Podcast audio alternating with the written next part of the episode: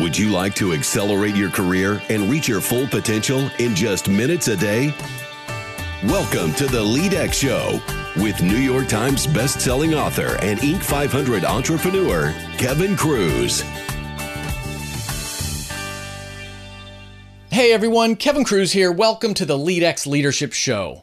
This is the show where we help you to stand out and to get ahead. Now, today on the show, I talked to a millennial wonderkind who says technology's gone too far and we need to get back to fostering true human connection. Should we all be putting our phones in the middle of the conference room table before we start our meetings? Should we do like France and outlaw after hours emails? And we discuss what shocking research he uncovered about the downside of working remotely. But first, if you want the managers in your company to truly engage their team members, you have to check out LeadX with Coach Amanda, the world's first training and coaching platform built with IBM Watson Artificial Intelligence. Managers who use the LeadX training platform report higher levels of managerial confidence, productivity, and behaviors that drive employee engagement. Visit leadx.org, L E A D X dot O R G, and sign up for a free demo. Our quote of the day is from Albert Schweitzer We are all so much together but we are all dying of loneliness. Our guest today has been called the Tom Peters of the millennial generation. He's a New York Times bestselling author, partner and research director at Future Workplace, founder of both Millennial Branding and Workplace Trends. His two previous books are Promote Yourself and Me 2.0. He's been recognized on several lists, including Inc. magazine's 30 Under 30, Forbes 30 Under 30, Business Insider's 40 Under 40, Business Week's 20 entrepreneurs you should follow, and as one of Workforce Magazine's game changers. I'm suddenly very envious of all these lists, by the way, but I have hope. I'm hoping someone starts a 50 under 50 list. Maybe I got a shot at that one, or hey, I'll take 60 under 60. I'm not picky. Anyway, his new book is Back to Human How Great Leaders Create Connection in the Age of Isolation. Our guest is Dan Schawbel. Dan, welcome to the show. So happy to be here, Kevin. So I'm excited to have you. I've, I've, been a follower of your work for a lot of years, big fan of what you're doing. And let's just start. I mentioned in the in the bio your book, Back to Human. Like, what's the big idea? Why why was it important for you to write this book now? Few reasons. First, every book I write, this is my third. I'm trying to help people my age get ahead in their career. So Me 2.0 was college your first job, promote yourself was first job to management, and this is a leadership book because you know half of people my age, you call us millennials, have a manager title and above, and about five percent or so have a director title and above. So they're new into management, they have more responsibilities, they lack coaching, they feel isolated because of their technology use, and because there's you know, while half have a management role, they it's still new to them. They they don't know everything, and so they're trying to figure that out. And so I, that's part of what has gone into this book. The other thing is, my first book, Me 2.0, is at the height of the Web 2.0 movement, and so I think right now we are getting back to human. You know, the pendulum is swinging the other way because people, regardless of who you are and where you're located. Human connection is important to all of us. If we think of Maslow's hierarchy of needs, after safety and shelter and food, we really need the human connection in order to be feel accomplished and fulfilled in our lives. And so for me, regardless of who you are, you have 24 hours in a day.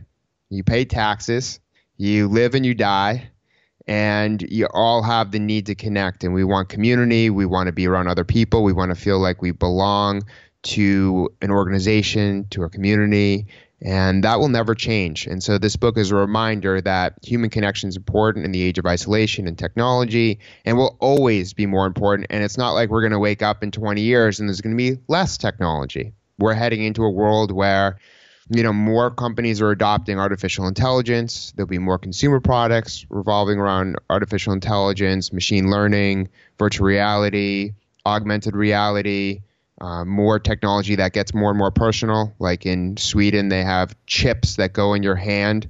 Uh, and so when you go into work, you swipe your hand, and, and that gives you entry to your workplace. And then you swipe to order lunch. Like it basically corporations monitoring employees and you know amazon and other companies are starting to do this now in america. So we have to be wary about how technology is controlling and and how we're being addicted to this technology because that's Apple and Facebook and all these companies business model. And we have to really take control of our lives both professionally and personally. And this book will help people do that through research I conducted a research study in partnership with Virgin Pulse of over 2,000 empl- uh, employees and managers in 10 countries. There's a self assessment called WorkConnectivityIndex.com measuring the strength of work relationships. There's stories from 100 young leaders at top companies. There's activities, exercises, tips, just about everything you can imagine in this book. And the reason why I put on all this effort is because I know this is important to people. And I know that it's very easy, regardless of your work situation, to feel isolated and lonely. And lonely has the same health risks as smoking 15 cigarettes a day. Uh, and you know, same as reduction of life and same, you know, harm as the obesity epidemic. So we have to start to connect more and not use technology as a crush, not think that technology is going to solve all of our problems, that we control our behavior and we have to do something about it and make time for others. Dan, you hit like every one of my hot buttons and my listeners are going to just gobble up your book because um, i mean first of all the listeners and, and my followers either come from me from my leadership and employee engagement work and i'm talking so much about frontline leaders the new generation of leaders and how either they receive no leadership training or they're receiving it in old school methods you know that just aren't working and aren't appealing to them. Or people are coming to me from my my 15 secrets productivity book and we're talking about how in this age of connection it's also the age of distraction and disconnection and you're hitting on all of these things. You mentioned all that cool technology that's you know has a plus and a minus coming out around the world i just read something that blew my mind um, not in a good way that there's a company, I forget their name, and they've installed heat sensors on the bottom of the desks so they know when the employees are seated there or not. Now, probably half our listeners are saying, "Hey, at least those employees have desks. Like we're, we do not even have you know spaces to call our own anymore." Uh, and the article was talking about how with AI. Now companies, they don't want a dozen employee engagement points. They want a million points on how long is your commute to work? what time do you arrive at your desk? How often do you get up from your desk? Like all these little data points. And that's pretty scary. I think it's too much. You know, I think that at the end of the day, we have to treat people like adults, and everyone is different in their own way. We're all human. We all have the need to connect. We all have to use technology to get ahead in our careers at this point in today's world. But at the same time, the way you learn is different than the way I learn the type of space I need in the workplace could be different than yours. Maybe I, w- I like working at a lounge, or maybe I like working at home. You know, people learn through mobile technology. Some people want in classroom learning. So we have to provide for everyone. Right. Right. Everyone learns and operates differently. So we have to account for that at scale. And I think that is one of the big challenges I see in corporations right now.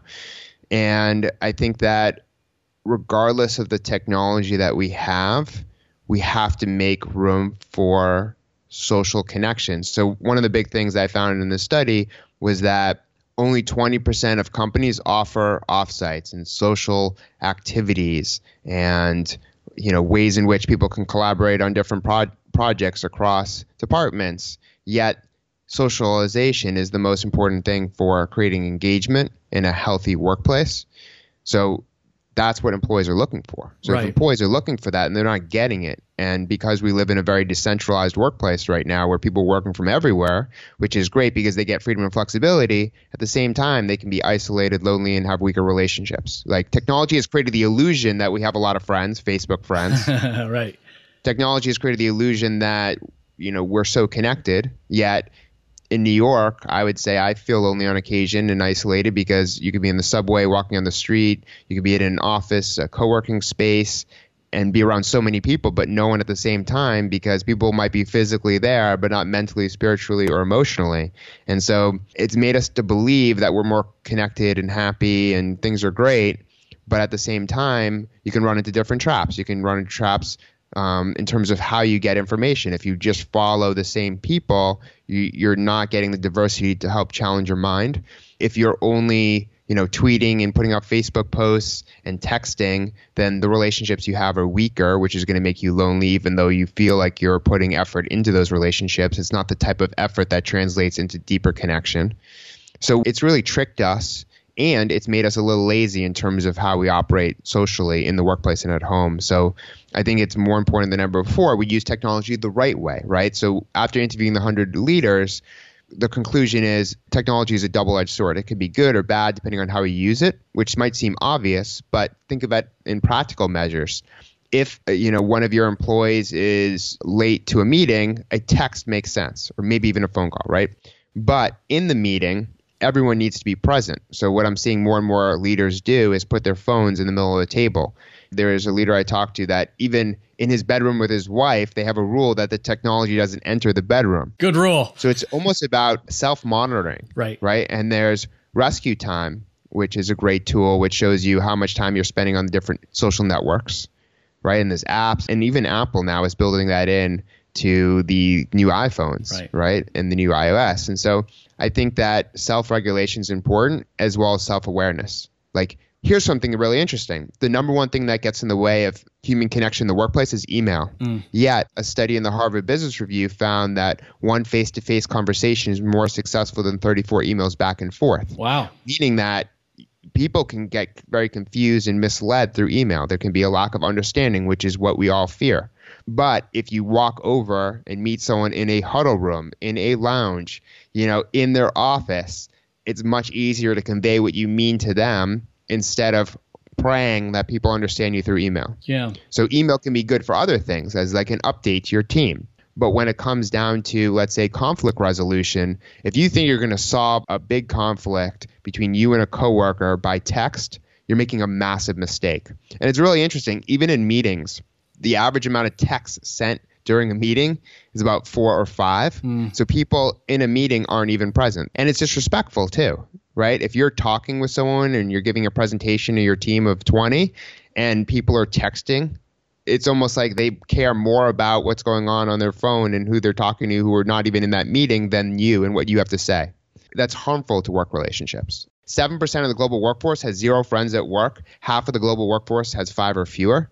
Yet we spend so much time at work. A third of our lives is spent at work. So how can we not look at our coworkers and our team and want those relationships with them? And I interviewed Richard Branson last year. Yeah. Um, and Richard Branson said if you have a lot of friends outside the workplace, you should have an equal amount of friends in the workplace. and what is work now? I think work right now is what you do and who you do it with. I think that's that's really it. Mm-hmm. There's actually nothing else besides that. And hopefully, underneath all of that is a set of values and a mission. And Richard Branson certainly seems to be a good role model for mixing work and play and being friends and having fun and building social ties with your partners, with your colleagues. It looks like he's always having a good time. so you covered a lot there and you talked about these research findings. And one of the most surprising things I saw was that you discovered that the remote workers the turnover, like the retention's lower than people are working in the office. So tell me about that. I'm assuming you think it's because they're not making these connections. To me, this is the biggest finding come out from the book. And it connects the most with how I work because I've worked remote for eight years. Mm-hmm. Everyone talks about the positive aspect of working remote. You have the freedom and flexibility to work when, where, and how you want. No one talks about the negative side which is the isolation and loneliness that can happen because you're not getting enough face time. Mm-hmm. And what we found was a third of workers globally work remote, yet two thirds are disengaged and feel lonely as a result. And so the big finding was that if you work remote, you're much less likely to want to long term career at your company. So working remote impacts tenure. And to me, that is a big deal because I think about it in my head. If I didn't see my business partners and my team for a year, it's over. Hmm. I'd be on to the next business. Yeah. I've even told them that too. and it makes sense, right? right? Because I have less of a connection to them. And this matters even more to people my age. We view our coworkers as our work family and our manager as our work parent. It's much easier to leave a company when you have a bunch of acquaintances than people you actually care about and who care about you. And I think what's what we're entering into, we're entering into a world where people want to bring their full self into the workplace which means if they have personal problems or mental health related issues, that's coming into the workplace. So mental health days are only going to become more relevant over time and, and hopefully supported. And if someone has a bad day at work, they bring that into their home. Right, right. So, like, we have to be more empathetic as leaders because of this. And we have to treat people as humans, even though more and more companies are investing art, in artificial intelligence. I mean, look what's going on in Japan and, and, a little bit in America, but even more so in Japan is, you know, instead of solving their skills gap, instead of promoting human connection and social activities, they're closing their labor shortage with technology. Right. But Dan, let me before we go too far off this, like I think the genie's out of the bottle on the remote work thing. So I don't think the pendulum will swing back where all of a sudden we get everybody back into offices and cubes. Let's just assume that the genie's out of the bottle on that. It is. Okay, so what can we do to support our remote workers better? Is it quarterly flying everybody in or is it doing more video chats? Like what do we do to try to overcome the problem with it? I mean, that's the question, right? And so I think it's not all or nothing. I don't believe in like working remote full time. And what I mean by full time, I mean this person is just at home or at a coffee shop five days a week and there's no video conferencing, there's no workations, there's no offsites, there's no office parties, there's no get togethers, there's no annual event or conference. So, like, there needs to be something and I think that it should be collaborative. Mm-hmm. So everyone's using video conferencing. We're all on board for that because we know we get to see people's faces, and that at least helps bridge the human connection. You know, we commit to one, two, four offsites per year. And the smart companies, some of the, the companies I interviewed, what they do is they they will literally spend the money. There's a budget to fly their employees out from wherever they are so that they can meet. And to me, that is so important because it shows that the company and the leadership is invested in the relationships between teammates. It's so worth it because even if you spend 50,000 to fly everyone out across the world, it's going to save you hundreds of thousands of dollars from losing employees that are, are less connected to the organization. The cost to replace an employee is upwards of a hundred thousand. Yeah. So to spend fifty thousand on a travel budget is nothing. Yeah, that's right. It's all perspective, right? And it's not even just spending a hundred thousand to you know rehire someone for that position. It's the stress it puts on everyone else, and if you're trying to grow, you know you're not going to have it. The cost of the cost and the time cost and productivity hit. So I think it's it's 100% worthwhile and it's what people want. Yeah. It just creates a better culture. It's it's hard to have a strong work culture if no one ever sees each other. It's hard to. Right. Because tenure declines if you do that, happiness, well-being, loyalty, all of that takes a hit. And what's interesting is and what you point out there are in, in the book I talk about IBM, Reddit, all of these companies had you know great remote work policies, and then they decided to scratch it because you know they're going through some turmoil with getting a new CEO and changing you know maybe business models and things weren't working out for them so they forced everyone into the office which is a mistake too because the number one thing people want between the ages of 22 and 36 is flexibility even over healthcare coverage mm. So people want that flexibility, and flexibility is very misunderstood. It doesn't only only mean telecommuting; it could be flexible hours, right. job sharing. It could be flexible in terms of attire. You know, wearing a, right. a LeadX T-shirt instead of suit could be a workspace flexibility, meaning that you go into the office and it's not like you have to go to a cube every day for the eight hours or nine hours you work.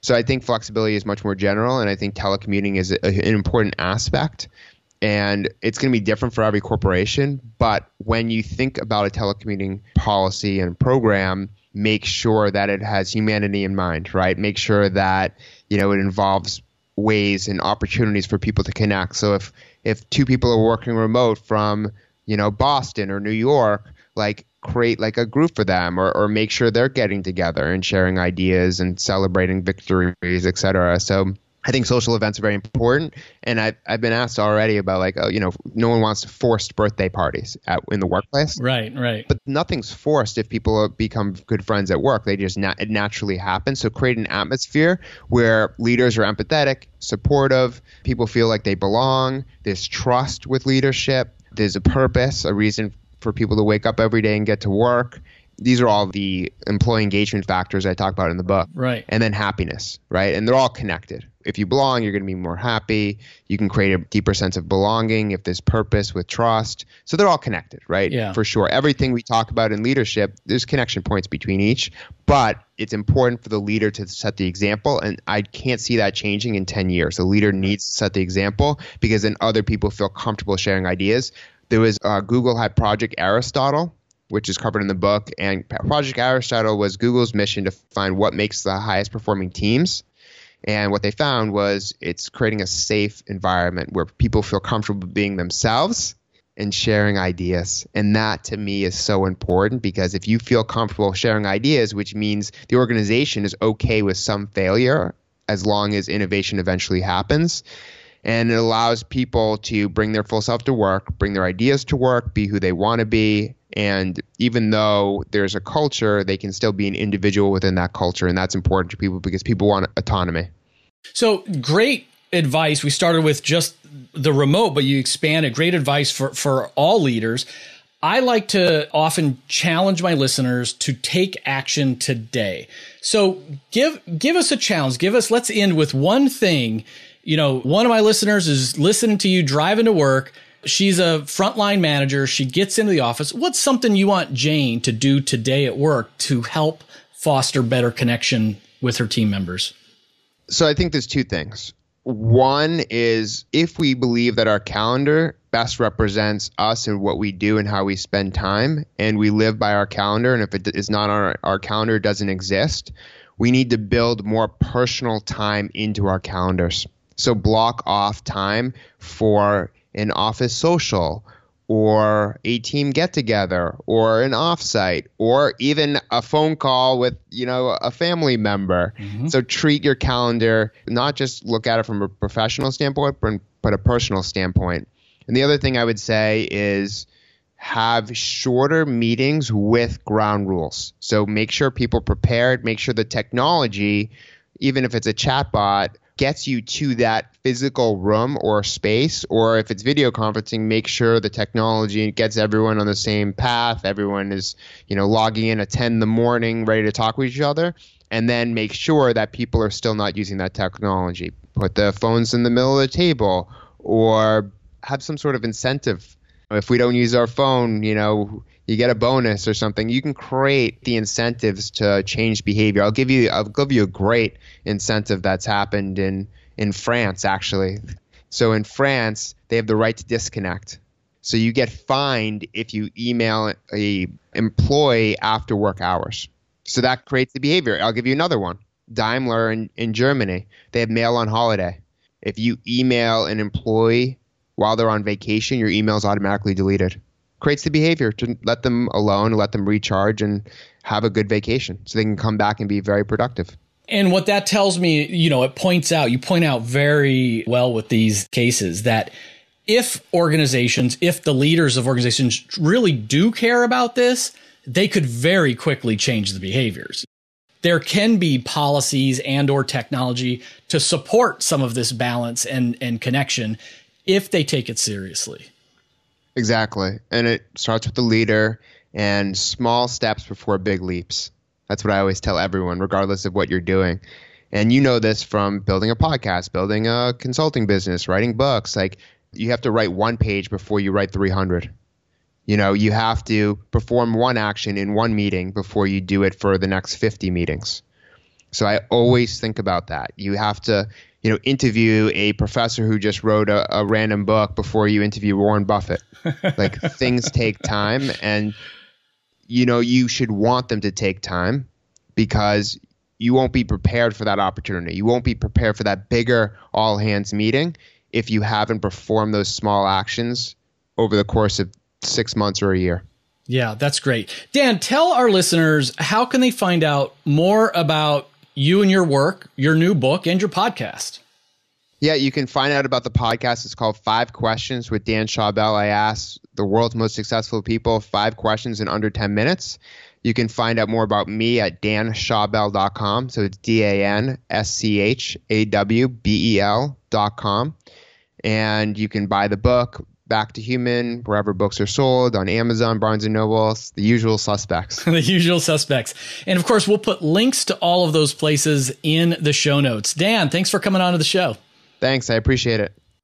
Friends, if you like this episode of the LeadX Leadership Podcast, please take a minute, leave a rating on iTunes or Stitcher. Ratings are invaluable for attracting new listeners. And I like to convert those listeners into leaders because you know I'm on a mission to spark 100 million leaders in the next 10 years. And if you want to become the boss everyone fights to work for and nobody wants to leave, check out the LeadX platform with Coach Amanda at leadx.org. And if you have 10 or more managers who could use some binge worthy training, send me an email at info at leadx.org, L E A D X dot O R G, and we'll talk about getting you set up with a totally free pilot for those managers. See if they like it. If they don't, that's fine. We go away. Part as friends. But if they love it, you've just found yourself a new resource for them. Remember, leadership is influence. You're always leading. How are you going to lead today?